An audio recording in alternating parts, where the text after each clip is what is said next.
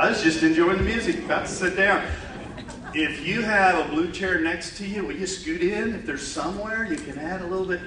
We're bursting at the seams. Yay! Isn't that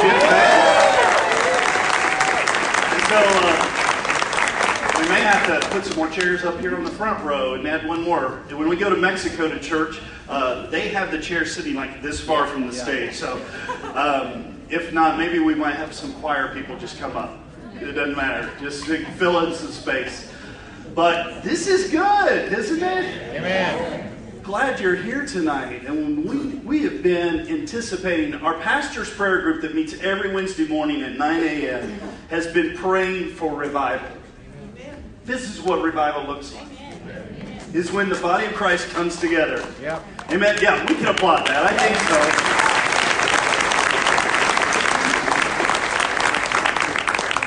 Can you just look around you? There's some Methodists in the room. Oh. Now, don't move that. Yeah, there we go. There's some Baptists in the room. Hey. This is a dangerous. There's some Pentecostals in the room. No snakes allowed in here. It's always funny because it seems like anytime I mention Pentecostal, somebody goes, "You have snakes?" We have never had snakes. We did have a squirrel got in the building once, and the revival broke out. Did you know the song was written about it? So, anyway, we're glad you're here. But I want to take a minute, if I can, and introduce some brand new pastors who just got elected to First Assembly of God here in Baxter Springs. Steve and Mary Bell, will you stand up and wave at everybody? Welcome to the pastors. So they're moving this Friday, and so nobody tell them anything bad about Baxter Springs. Only good things, so when you get a chance. But they're in. They're already excited about being here. And I'm so glad that the pastors that gathered to pray. So I would like all of the pastors that are here, would you please stand? You pastors, whatever pastor you may be, if you have that title, will you stand tonight? Children's pastors, worship pastors.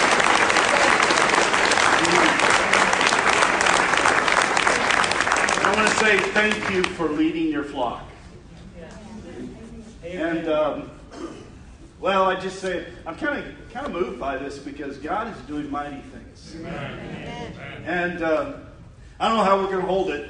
We might have to get a stadium by the end of the week. I don't know.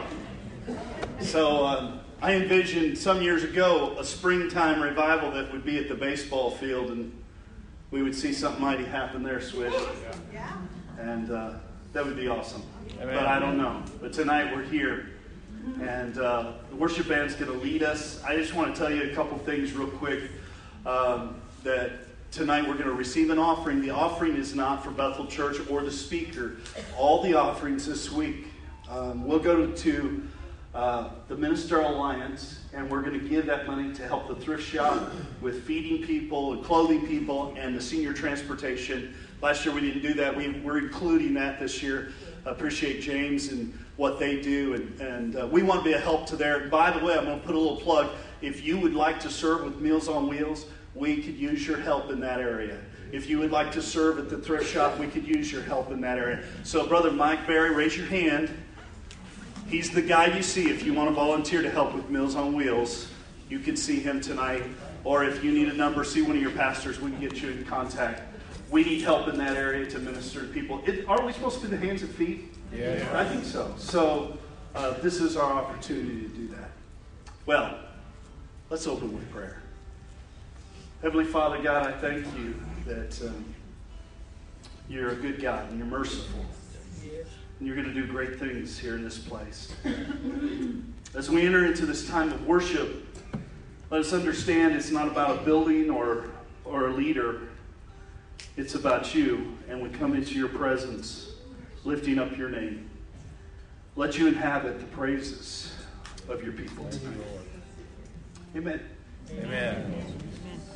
Hey, if you want to, you can text a friend during church. We're allowing that. There is passing notes in this sense. And tell them on Facebook Live Uniting the Kingdom is the Facebook page, and we're going to, they can hook up and pay attention to what's going on. I don't want to use that word, hook up. They can tune in and find out what's going on. Bethel Church is also recording. It'll be on our Facebook page.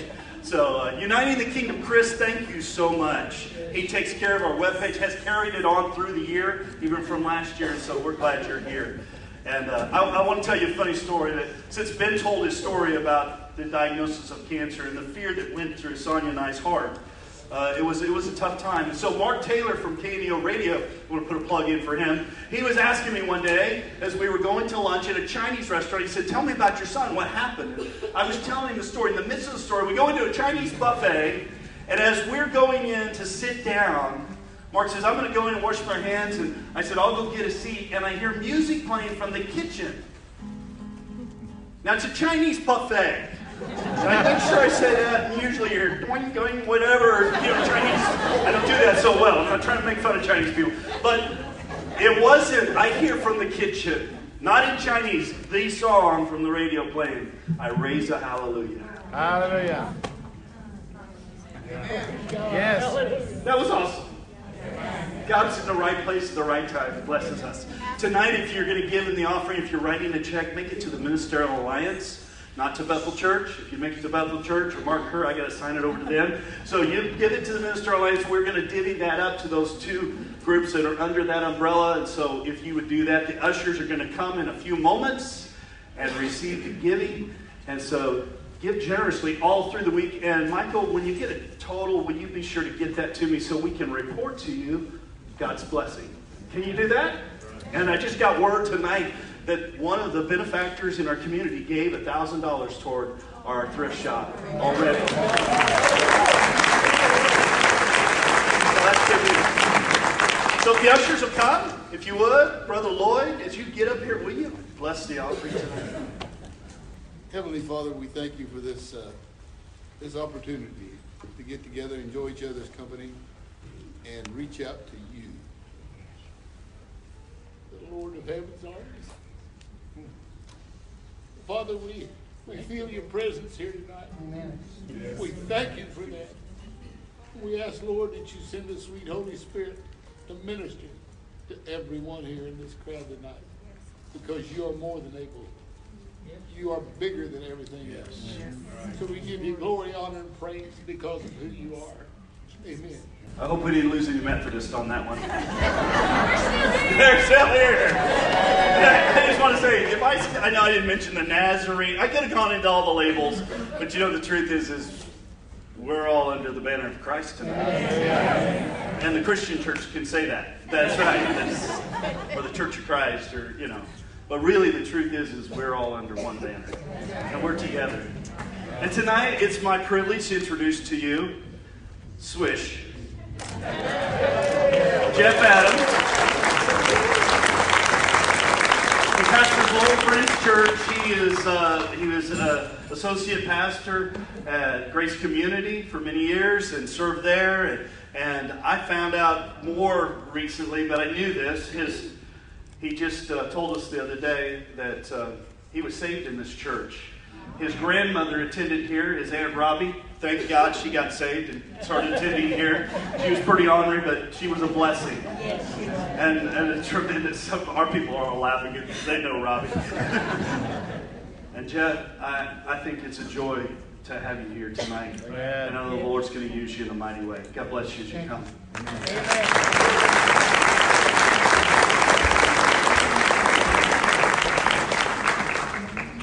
Are we on? Yes. All right, you can hear me? Yes. I don't have anything that's fancy at Lowell. I just stand up there and do my thing. I don't have anything like this, Mark, is it? This is crazy. Dorcia, I got to thinking before I come up here, last year they had Dorcia preached here, the Methodist lady, right? So this year they got the Friends pastor up here at a Pentecostal church. I don't know if they're trying to kick us out of the group or what they're trying to do. But honestly, this is an emotional night. The Spirit is here. The Spirit has been here since we walked in the building. The Bible tells us clearly that where two or three are gathered, that He is in our midst. When we came together, He is in our midst. I don't care if it says Pentecostal behind it, or Baptist behind it, or Friends behind it, or whatever. It doesn't matter, because when we get to heaven, this is what it's going to look like. The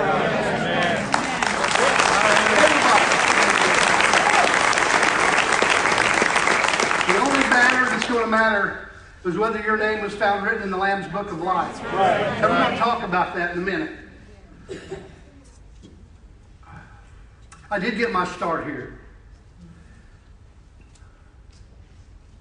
My wonderful grandparents, with both sides, were wonderful people. God puts them in your life for a reason. And my grandma and Grandpa Adams, I always, the joke is that you were a drug baby. I was drugged to church on Sunday morning, drugged on Sunday night. And I really was. I mean, I literally was going to church here. Paul Howey was here then. Where's Paul? Paul was going here then. I was probably just newborn. I mean, I had to have been maybe a week or two old when they brought me the first time. And for the first 12 or 13 years of my life, this is where I went to church. Of course, it wasn't in here. This was another building or something, and it was over where they eat at now, okay? And are we going over there later, by the way? We're not doing that. I'm just going to show it. I was going to have them put something up with my name on it, to show you right where I was at, because I can go in there and show you where I was at when I knelt down and accepted Jesus Christ as my Savior. And that's been with me now. That's not to say that I haven't messed up in my life. We all sin and fall short of God's glory, and we're all going to continue to do that. Because think about it this way. How many of you have ever bowled in your life? Went bowling. Do you like bowling? Bowling's fun, right? Even if you're not any good at it, it's fun, right? Now, the hands are really going to get scarce here. How many of you have ever bowled a 300? In one game? Yeah, in one game. That's a Pentecostal thing. They're trying to add more to it. It's okay. We love you, Mark. We love you. Nobody in here's bowled a 300. No, we don't count, and the bumper pads don't count either on the side, the gutter pad. I've come close many years ago. I think I got into the 270s once, and but I bowled a lot when I was a kid and bowled in leagues and things. But just because none of you people here have ever bowled a 300 or myself, it doesn't keep us from bowling, does it? We still go bowl, and we still try to have fun, right? And it's kind of the same. We know that we're going to fall short of God's glory. How do we measure up to the standard that Jesus Christ set? How do we measure up? So I've been struggling. I had a sermon ready 2 weeks ago. And as I prepared for tonight, for today, it started Wednesday, and it's Bob Martin's fault. Yeah. Bob, where are you at? Bob, stand up so everybody can see Bob. It's all Bob's fault, okay? You're going to get to hear Bob preach later in the week. But as Mark has shared, we have come together as a group of pastors that have, as far as church affiliations and denominations go, nothing in common other than, you have... Roger and Mark are Pentecostal, and we have a couple Baptists and Big Mike and Jim, and then you have Bob, he's Baptist, and then you have Dorcia and I. And the Apostolic. And we have Apostolic as well, yeah. Cody's there, and then you're going to hear his brother preach later. But they decided before I started going. Finally, Big Mike had been on me about going. And... So finally, he figured out how to do it, I guess. He's a pretty good salesman, if you know Big Mike. And he come over to my church one day, and he said, "Hey, what month can I put you down for to host the pastor prayer?" I hadn't even gone to one yet. I had never been. I said, "What do you mean?" He goes, "Well, you host at your church, and I got this month open if you want to take it." I think it was, June, or I don't remember what it was, but July maybe. And so I started going, because this was 2 or 3 months before then. And... I was going right during when you had this last revival. And what I begin to see and sense in this is that we don't talk about denominations. Right. We don't talk about, we focus on God and His plan. Yeah. And out of those prayer meetings came these 8-night revivals. And this is the second year in a row. Amen. And God has blessed us in that way. Nobody's here to gain anything from it. Our job is to unite the community, uniting His kingdom. What we decided to do was, we decided to start with Matthew 6:33. And Big R, let's put that up on this is the way I learn it. If you want to know who Big R is, it's Jester Wilson. I know he's a Baxter guy, but he used to be a Riverton guy, and I always called him Big R, because every time me and my brother saw him, he had an R on his hat. And so my brother called him Big R, so that's what I call him. Okay, how many of you know this verse? Amen. Amen. Church, Little Friends, that is. Church, my Little Friends church. What's your pastor's favorite verse? Matthew 6:33. And people say, why is that your favorite verse? And it's because it's really simple. It's really everything wrapped up in one verse. If we would do that right there. Right. Seek ye first the kingdom of God. Yeah. Seek God first in everything. Amen. In everything. Yeah. And then what does it say? In all these things. Not some of these things. Not a few of these things. Not a little bit here and a little bit there. But all these things will be added unto you. Right. Yes. Now, he's going to be up there in the King James, because that's what I told you to put up there, because that's how I memorized it when I was younger. I didn't have any other Bible but a King James Version Bible. And so now I've got one of every version I think that's out there. I've tried to collect them all, and I like them all. I actually forgot it. I had the Message version that I was going to bring with me and read to y'all. It's a little different. It's a little easier to understand. But it all says the same thing.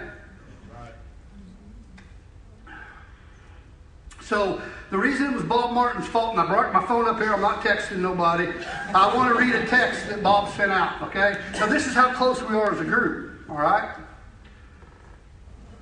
Big Mike, by the way, he is the ringleader of the text messages and the things.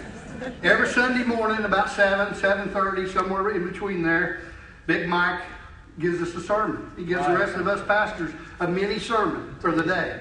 I mean, it's incredible. He does this every week. Anyway, he sent it out today. We don't have time, or I'd read it all to you.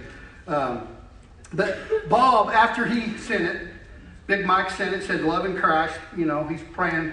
We're all praying for one another. And Bob puts amen. And what he had talked about, he said, along with the cross and along with the Holy Spirit, there's one thing we need above all else.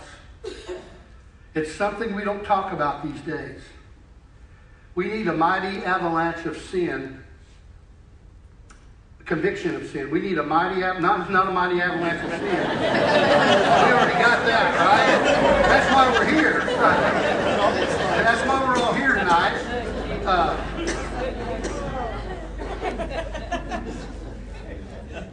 It was funny because...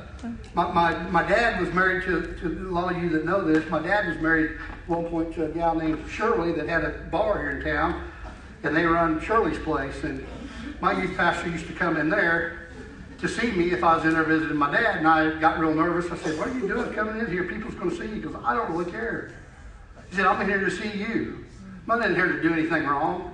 But that's our perception, right? We see or hear something, and we automatically think the worst. But let's take that out of context, and then instead of when you hear something, do this. Seek God first. Yeah, seek His kingdom first. Right. I tried it out tonight.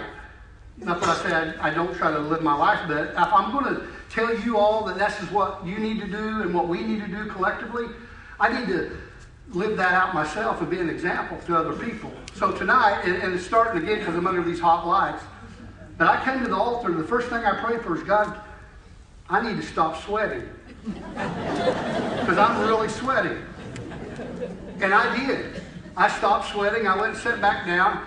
Now I was still a little damp, in the shirt and stuff. But my head, now it's sweating again.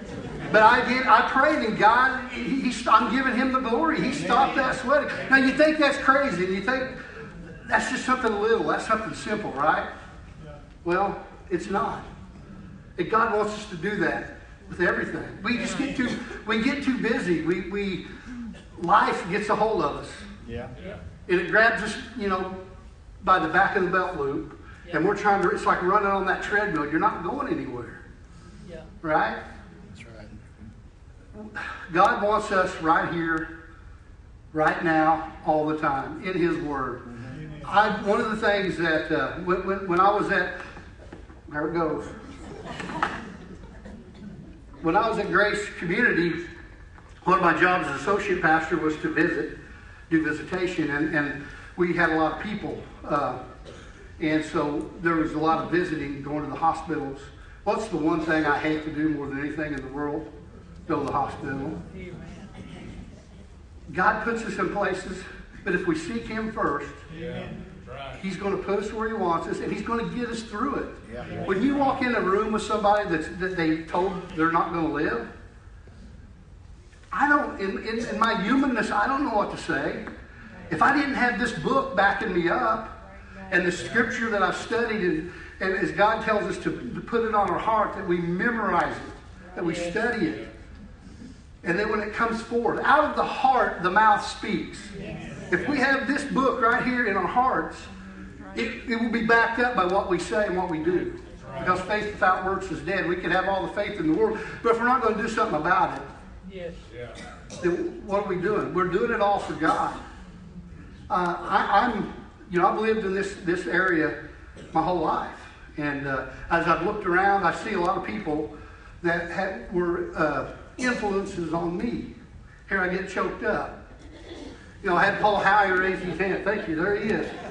Hallelujah. God just answered my prayer right then as I was telling you guys about Matthew 6:33. We've been praying for you guys since Wednesday. All right? And I say to you guys, we've been praying for everybody, ourselves included, that God would bring an avalanche, a mighty avalanche of conviction of sin on us, on this community. Right. Now, because, guys, we can be good people all we want. And as I'm going around the room, I'm thinking, man, there's a lot of good people here. I know most of you, and I don't know everybody, but I know most of you. And you're good people. I've seen you my whole life growing up in this community. But if we don't do something about it, then it's just dead. Yeah. There's nothing to it. And, here's what's funny is we talk about people doing what God wants them to do. He mentioned Mike Berry doing the Meals on Wheels. Guess where I got my start? Mike Berry in this church. I'm 55 years old, so I was probably a boy of about 8. And Mike had a bus ministry, and I helped Mike on that bus. We'd go around and pick up kids on Sunday mornings. We actually went on Saturdays and went to their house.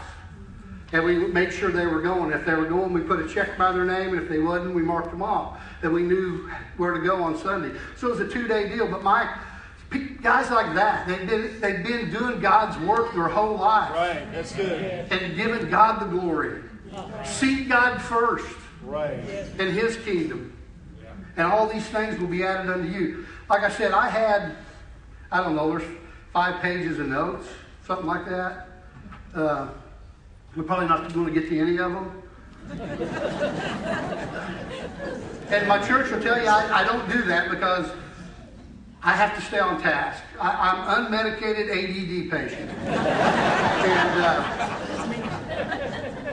I asked my doctor one time about it. And she told me, we got some other issues, Jeff, we need to work on. Before I put you on the ADD. And I said, well, all right. Let me know when we're there. And sometimes ADD is a blessing and a curse.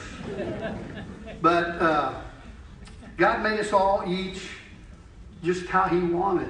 Amen. We're perfect in God's eyes. Think about that.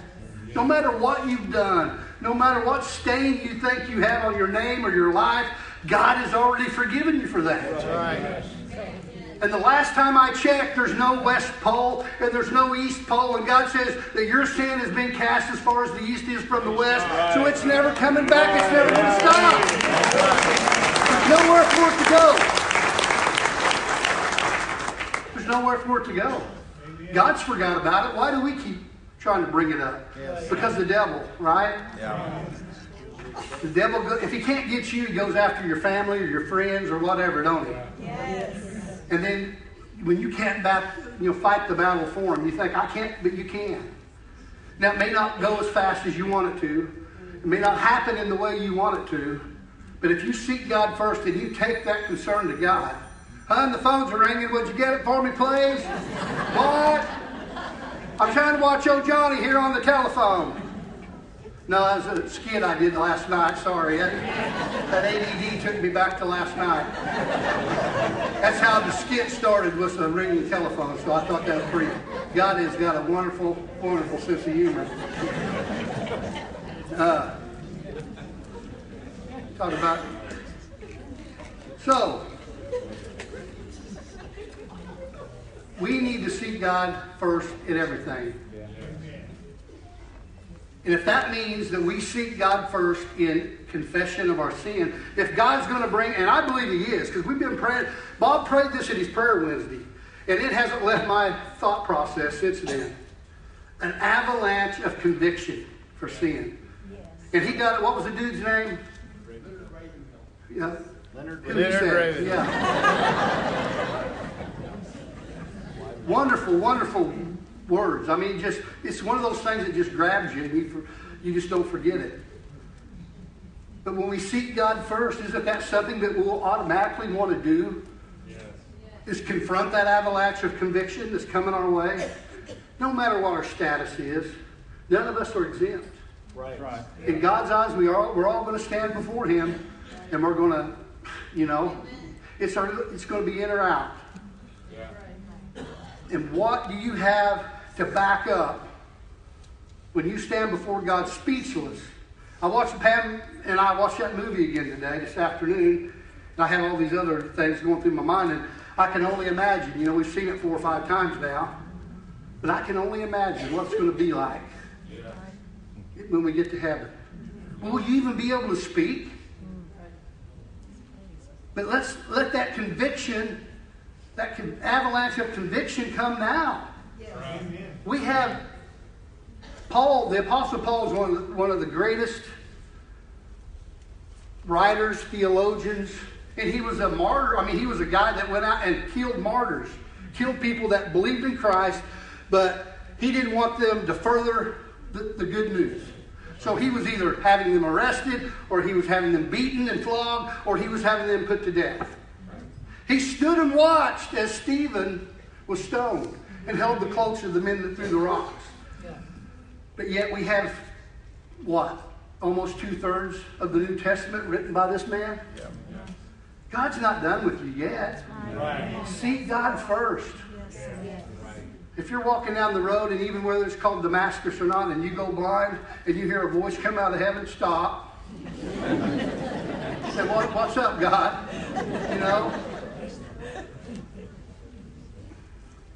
I want to start with Ben. Where's Ben? Ben Curry. Ben, first and foremost, thank you for your testimony tonight. Yes, amen. This community did lift you up in prayer, and God has got His anointing on you, young man. You need to know that. God has got His hand on you, and He's got bigger and better things for you coming down the road. I don't know what it is, but God does. But embrace it. Embrace it. If it's changed, embrace it, brother. And I pray God's blessing upon you and your family. Amen. Something similar, not near like what Ben had happened. And this is where seeking God first is really important. Back in it was last year, the end of March. When did we go to State and Band? April. That's what I meant. Yeah, April. It's before May, right? So the end of April, and I went to the guy at the bus bar, and I said, I drive a bus for Riverton, if you didn't know that.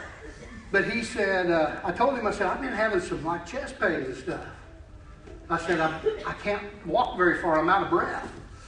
He said, what's up? And I said, I don't know. But I said, we're getting ready to leave for Salina here. And I said, you better stay by the phone because you may need to come get me. Salina's not a short trip in a bus. And we get out there that weekend. And I never said anything to nobody. I didn't feel good at all. I remember Roger was out there. I got to visit with Roger of a morning, get up for all the kids are up and stuff, go down the lobby, and he's reading his Bible and journaling, and I'm reading my Bible, and got to visit with him. But I just felt terrible. And then when I got home that Sunday, I didn't feel any better. And then Monday, my wife is like, you're going to the doctor, period. If you don't make the appointment, I will. And I think you ended up making it for me, didn't you? I believe you did. I said, I'll be all right. It's probably that pleurisy. How many of you ever had pleurisy? All right? A little inflammation. I had that one time, and I thought, so I go in there, and my doctor, she says, she's a PA. She says, well, what's going on with you? And I told her. I said, I think I got the pleurisy. And she said, well, who made you the doctor? And I said, well, that's just my professional opinion. I'm not a doctor. That's just my professional opinion. And she says, well, she did some more things to check me out, and she said, Jeff, I think you're either trying to or you already had a heart attack. And I said, you got to be kidding me.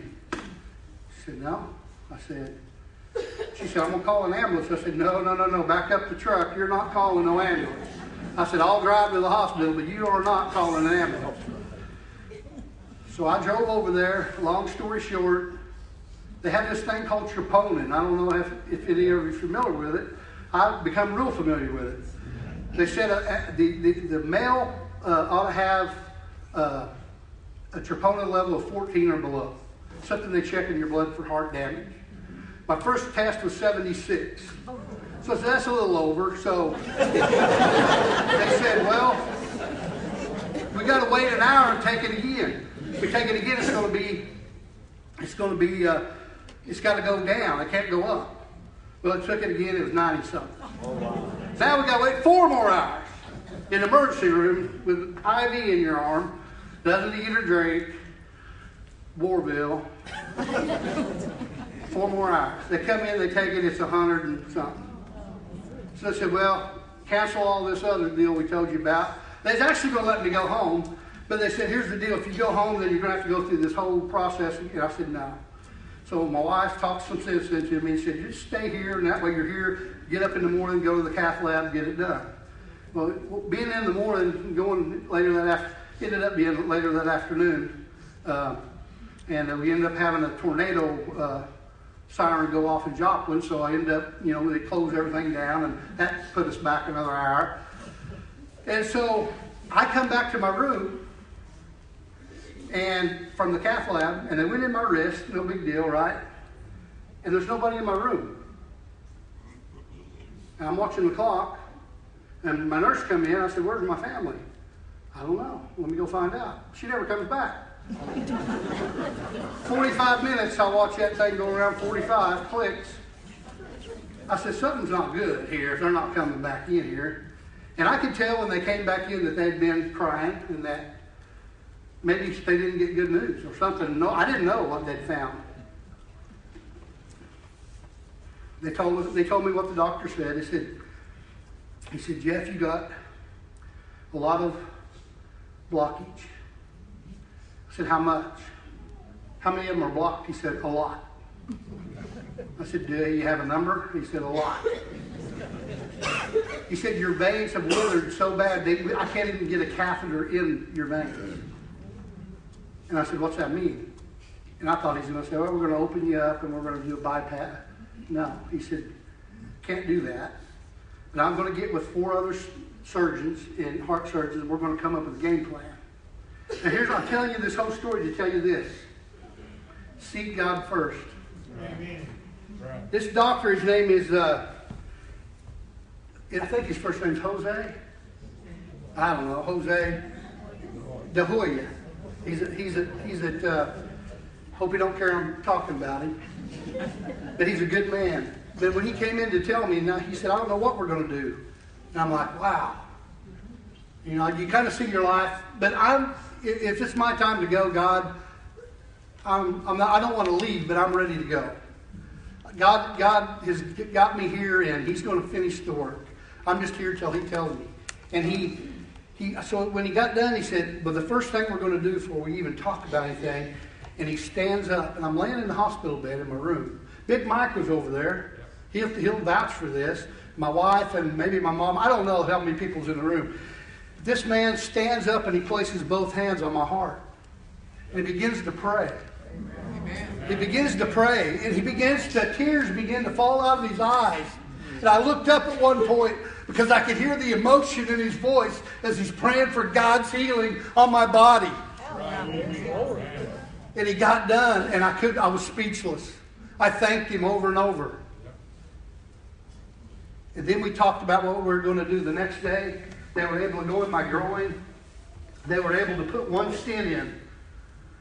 They were able to balloon something and put a stent in one. And I said, well, how does that work? I said, don't I need more than one?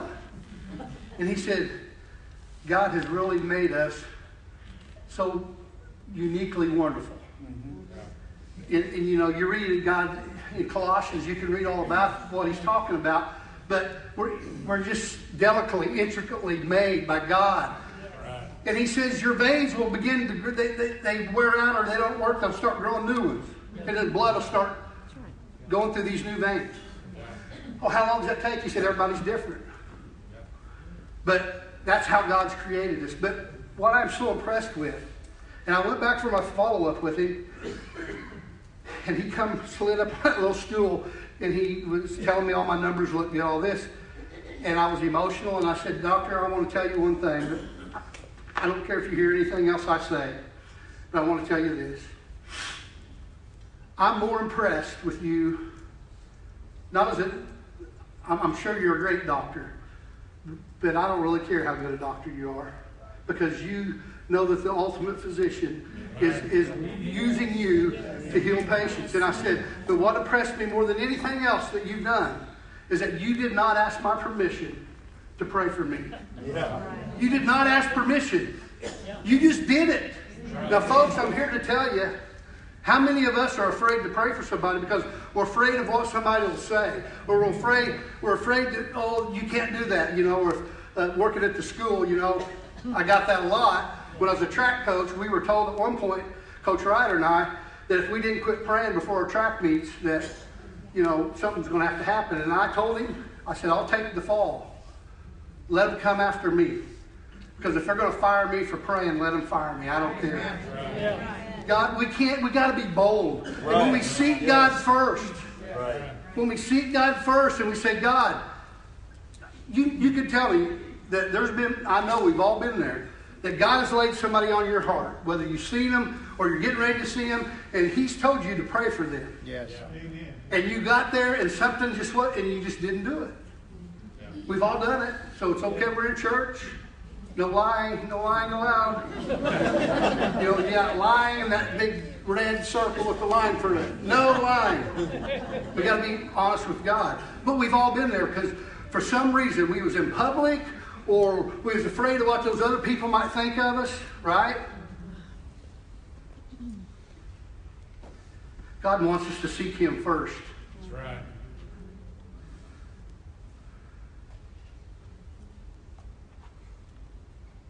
Come on. Amen, brother. Thanks, Doctor. What's on your side?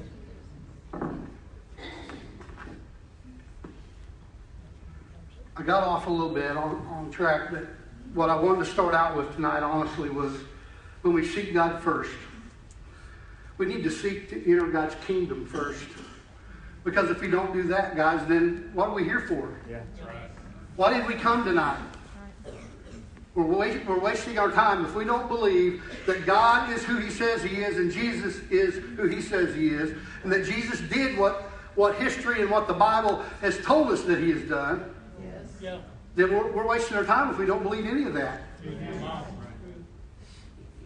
If you pick up your Bible and you read, "In the beginning God created the heavens and the earth," and you've got a problem with that, then you're wasting your time here tonight. Yes. How do we enter his kingdom? It's simple. It's simple. I don't know tonight, and we're going to turn it over here to Brother Mark in a little bit, and we're going to give you that opportunity to come forth if you've never accepted Jesus Christ as your personal Savior. And I don't know about you folks in here, but I'm proud to have accepted Jesus as my Savior. Amen. I'm proud that God has put his call on my life for whatever reason, because God can take you from nothing. And we prayed more than once today that every word that comes forth from here tonight and the rest of this week would be God's words. Amen. Not our words. We don't want any glory. None. Amen. God gets the glory. Amen. For all that he's done. When Ben was given his story, God is glorified in that. Yes. When I'm able to share something like that in my life that went on, God is the one that gets the glory. Right.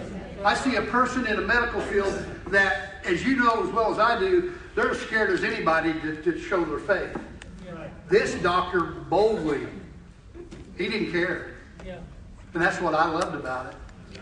He didn't care. He didn't ask my permission. Think about that. I've asked people permission to pray for them before, and I've been told no a few times, which it's very odd, but it happens, right? Yes. So I'm sure he's, maybe when he started out, he's been told no, but he just gives it to God and says, "God, we're going to you first and foremost. Before we do anything else medically, we're gonna ask you to seek you." And he placed his hands on my heart.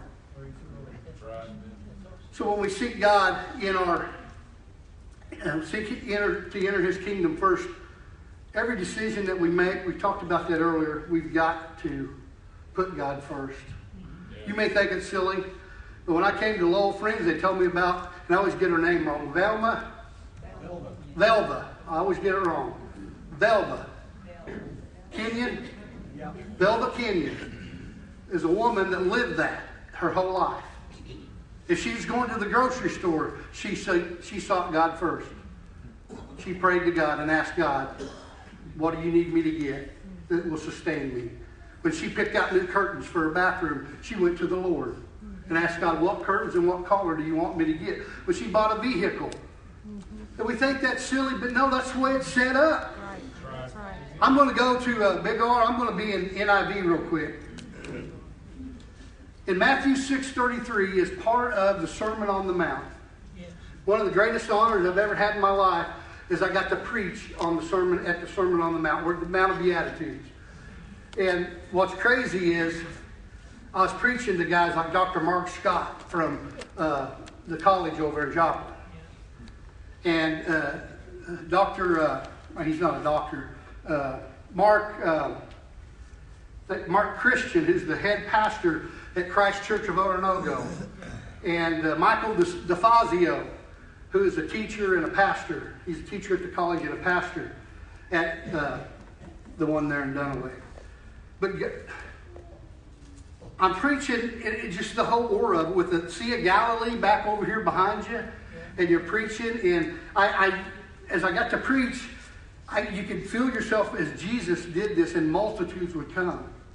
But he's telling them, before he gets to 6:33, again, Big R, I'm sorry, I'm going to the NIV.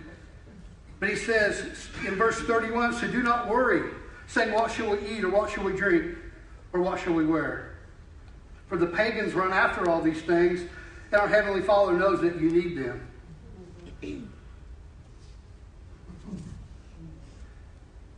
Mrs. Kenyon lived that in her life.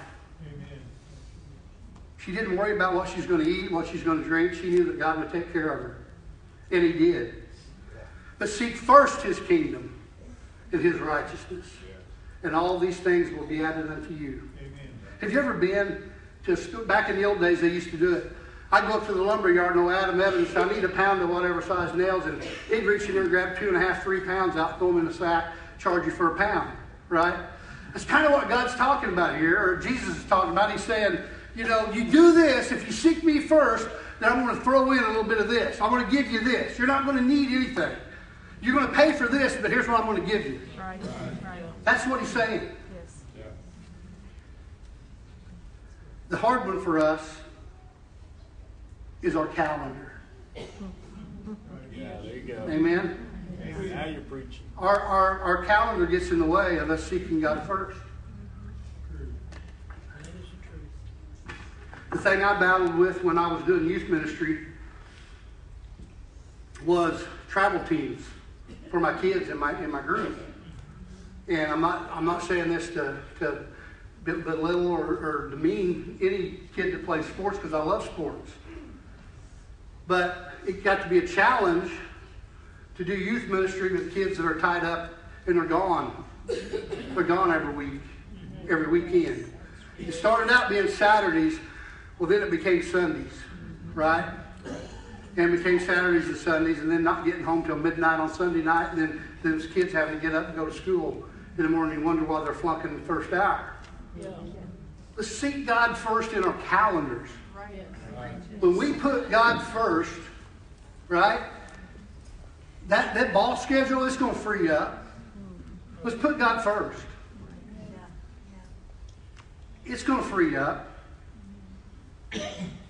That's just one thing. I love sports. That's why I use that as an example. The last thing, this is really hard for us. I'll have to look back in here. I know I have some scripture.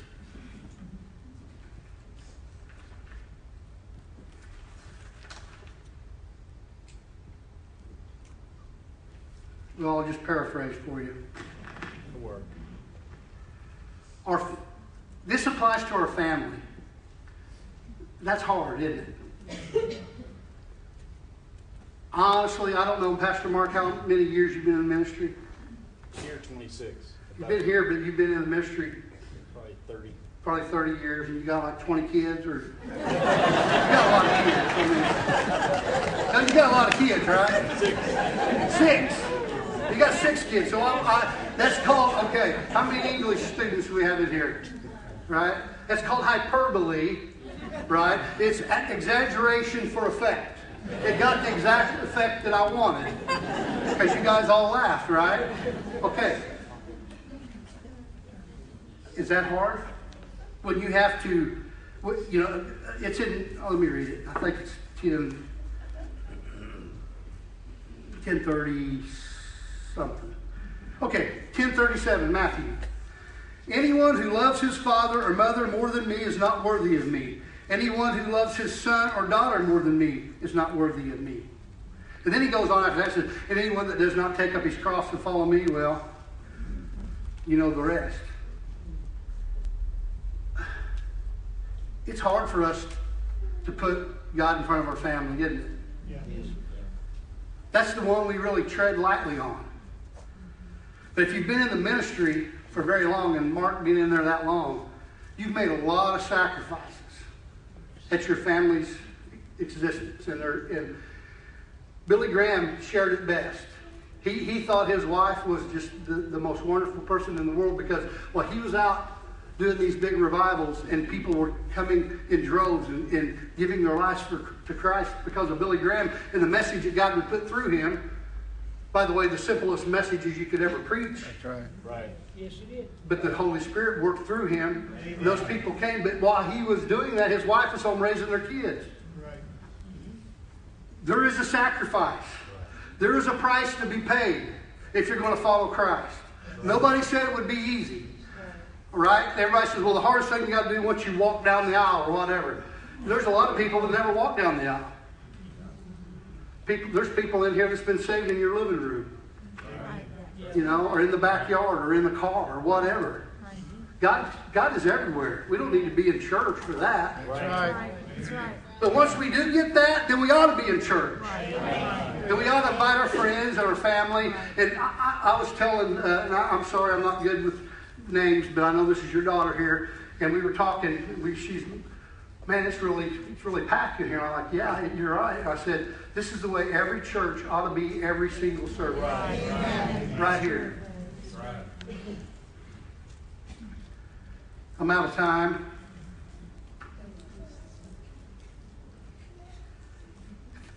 God's saying, focus on me. Right. Seek me first. And that's simple. I know it's like, when we decided to do that, and they said, okay, let's do it. That's why we're starting at 6:33 every night, just so you guys kind of remember that. But when we seek God's kingdom first and foremost, we don't have to worry about anything else. That's right. God's got it. Yes. Right. If we continue to make the main thing, yes, that is Christ. Yes. Right. Just put them roller skates on, baby, because he's just going to lead you down the road, and you can skate on down. But there's going to be some bumps, all right? You know, I know. I used to go down Washington Hill in Baxter on a skateboard. Try that sometime. What? Then you can go ahead and have your guys come back up, and I'm going to turn it over to Mark. But before I go, I want to pray for you guys. And I want to thank you for the opportunity, because I was able to come home, in a sense, to say I grew up here in this church at 12 or 13 years old. And I started going to First Baptist Church after that, and I saw Lou here somewhere. Lou was one of my Sunday school teachers. God bless you, Lou. Man, and you've had to put up with me all that time. Praise God for people like Lou and Mary Beth. I saw Mary Beth. Man, I'm really telling her age, but I won't tell you when she taught me, so I don't want to. Because she don't look it, but I do. I think I took your years, Mary Beth. I got them. There's just so many people I can name that, that I just saw that I haven't seen for a long time. It's like God has put them in this place and even in my life for a purpose. And the little things, if we can teach any younger people or even people that don't know the Lord, whatever, if we can teach them one thing, and that's just to seek God. Yes. And then when we seek to enter His kingdom first, when we get there, and we've notched that in, then everything else. Then we can go to work. Amen. Right. But we still have to take care of ourselves. Yes. The Apostle Paul, he died to himself daily. I die daily. And he was talking about dying to himself, to the world. And we've got lots more things going on in today's world.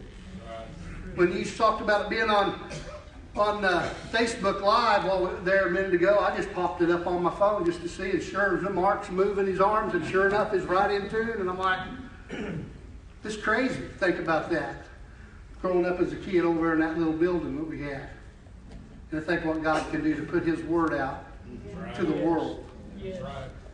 I just want to say this. God loves you. We love you as pastors. Yes. I want to do that. They're going to come up here with me. I'm not going to be by myself. I'm going to bring Mark up to talk. But while he's doing that, I want our group to come up, pastor group, and come up here with us. And Mark's going to lead us in a time of, I don't know what God's doing tonight. I know He's here. And we've all felt His presence here. Yeah. And no matter what it is, you may need something prayed for in your life. Maybe this avalanche of conviction has finally hit you tonight. And I think that it has, maybe a lot of it. If that's the case and you need somebody to pray with you, come up here. We'll be up here. So pastors, if you'll come, and I'll pray while I'm praying, you can come. Father God, thank you for your Spirit here tonight. Thank you for these people that are here that have come, that have spent their Sunday night and said, God, I choose to follow you tonight. And we choose to do it collectively as a body of believers with no name tags, God. Nothing but the blood of Jesus is here tonight. And that's how we're cleansed and we're freed from all of our sins, is because Jesus died on the cross for us. There's nothing we can do within ourselves, God, to make that happen, but you did. By us believing and saying that we believe in that and that we will take up our cross and follow you, God, you have given us redemption. And you have said, God, that if we continue to do that, God, we're going to stand before you one day, and we'll do it proudly. We may not be able to speak like the song says, but I can only imagine. That's right. Whether we'll be able to stand or to kneel, however it goes, God. I want to see every person in this room in heaven again one day. Yes, yes. We'll come together and we'll be praising your holy name along with everyone else. We love you. And again, go forth this week. Tomorrow night, I believe it's Dorcia that's preaching in Riverton at the Baptist Church there. And I pray a blessing right now, God, upon her heart, upon the words that she will bring us. Yes. Father God, that you will just bless her, God, in the name of Jesus. Yes. May your kingdom come. May your will be done on earth as it is in heaven. In Jesus' holy name, amen. Amen. Jeff, your Aunt Robbie, was coming in one Sunday morning to church. As she was coming in the door, she said, "My kids are going to take me to lunch today, Pastor, so I'm going to leave about 11:30, so when you get ready to preach, you're probably in the middle of your message, I'll be getting up and slipping out." I said, "Robbie, if God really moves today, and the altars open up, and people are crying out to God, and God is moving in an awesome way, are you still going to leave at 11:30? She looked me in the face and she said, "No, Pastor." And I said, "So then you don't believe that'll happen, do you?" She said, "Shut up, Pastor." She was Robbie can get away with that. She smiled. She walked away. The Holy Spirit hit me and said, "Do you believe it's going to happen?" Yeah. I couldn't tell God to shut up. It was true. I didn't really believe it was going to happen.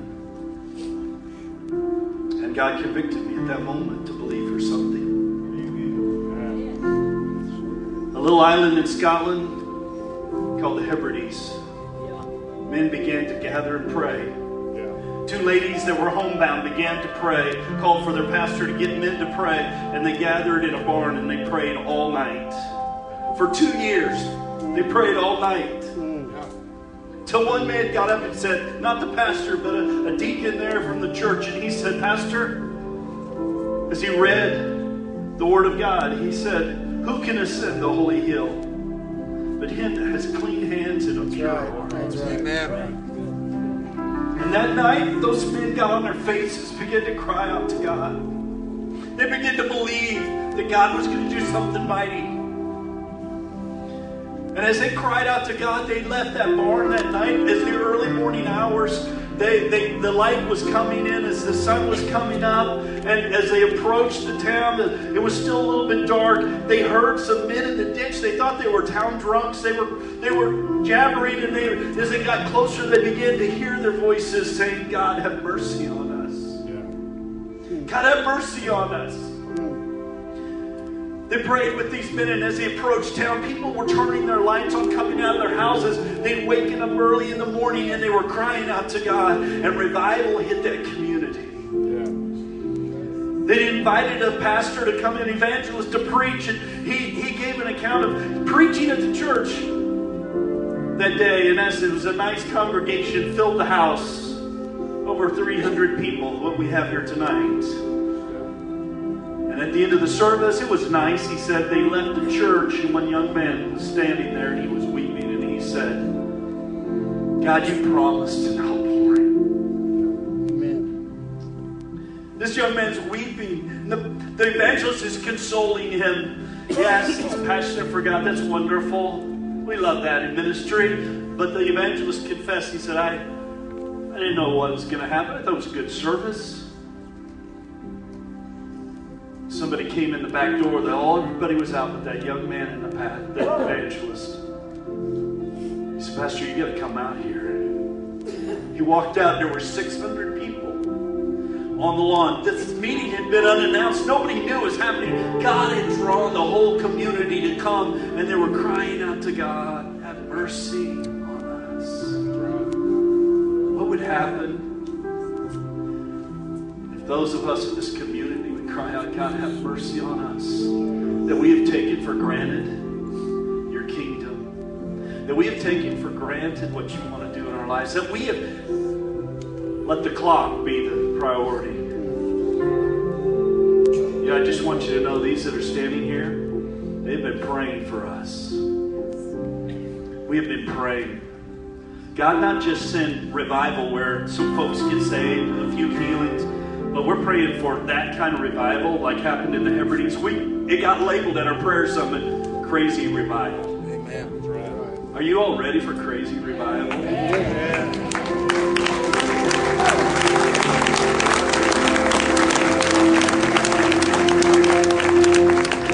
So here's what can happen. There's pastors along the front here. They're going to have to wait till the last night for this to happen.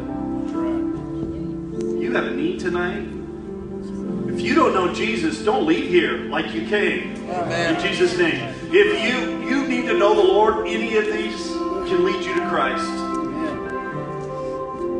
And if there needs to be, there's probably somebody even sitting next to you that could help you with that. Come on.